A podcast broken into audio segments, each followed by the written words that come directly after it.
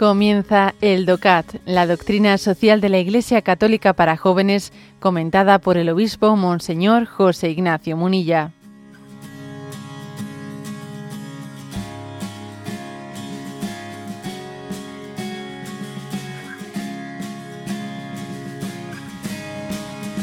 El punto 192. Y dice, ¿Y cómo pueden entonces ganarse la confianza de nuevo los mercados financieros? Y responde, además del compromiso personal gracias a valores éticos fundamentales, la mayor transparencia posible en las transacciones es el medio más efectivo para sacar a los ámbitos bancarios y financieros de la mayor crisis de su historia. Por otro lado, un marco legal unitario y vinculante debe regir los mercados financieros internacionales para que se pueda imponer estas condiciones es necesaria una autoridad política global con competencias específicas. Bueno, hemos hablado en el punto anterior sobre eh, los mercados financieros, sobre el riesgo de especulación financiera. Se utilizó allí la mentalidad, el término de cuidado con la mentalidad de casino. ¿eh? Claro que es lícito moral y confluyente con la doctrina social el que existan también mercados de valores, pero existe el riesgo de que sean utilizados como si fuese una mentalidad de casino, ¿no? Y ahora hace una pregunta más, este punto 192, sobre eh, qué puede hacerse para ganarse la confianza ¿no? los mercados financieros.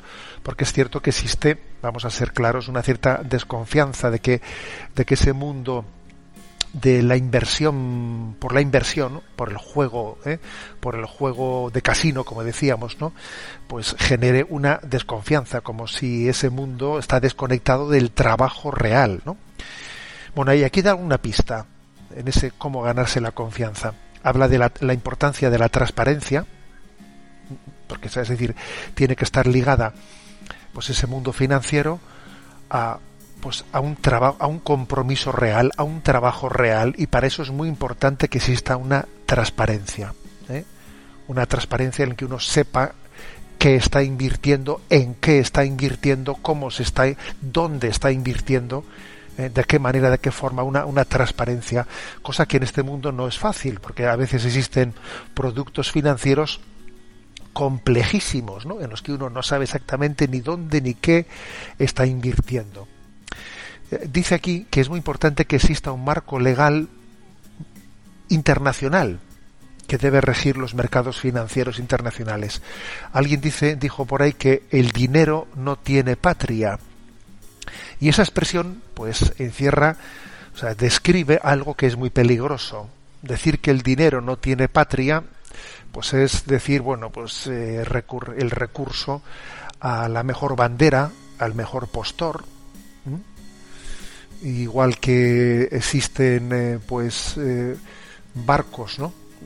o sea, multitud de barcos que llevan una bandera una bandera de conveniencia, pues una bandera de conveniencia de un país eh, pues quizás minúsculo que prácticamente no tiene no tiene ni siquiera mar, pero resulta que eh, pues ha recurrido ¿no? a una pues a una fórmula para que tengan se puedan los barcos internacionales ponerlos bajo su bandera con toda una serie de ventajas fiscales, ¿no? Pero no es real porque ese país ni siquiera tiene mar, ¿no?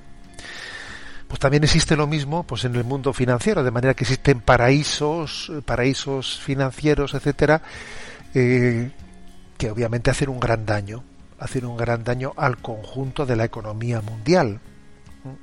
Entonces, aquí dice que para que exista una garantía, una confianza, sería muy importante que hubiese una autoridad política global con competencias internacionales, porque de lo contrario eso de que el dinero no tiene patria en que se traduce, se traduce que es una especie como de escapatoria para que yo, al margen de, el deber que yo tengo de responder al bien común en mi entorno, en mi entorno, pues me busco un paraíso fiscal totalmente ficticio, ficticio en no sé qué lugar del mundo en el que, pues por ejemplo, eh, es sabido que en el peñón de Gibraltar existen más empresas que habitantes ¿Y eso qué supone? A ver, aquí hay el doble de empresas que habitantes. Pues eso es obvio que está escondiendo todo pues una ingeniería de tipo financiero técnico pues para escaparse de, tributar,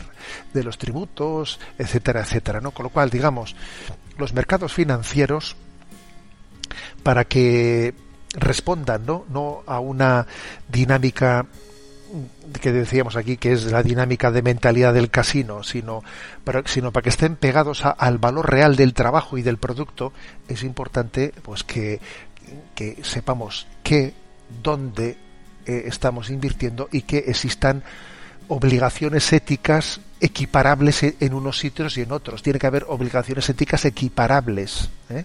porque de lo contrario no existe una una justa eh, una justa cooperación ¿no? o una justa competitividad por la diferencia tan grande de situaciones en las que se viven.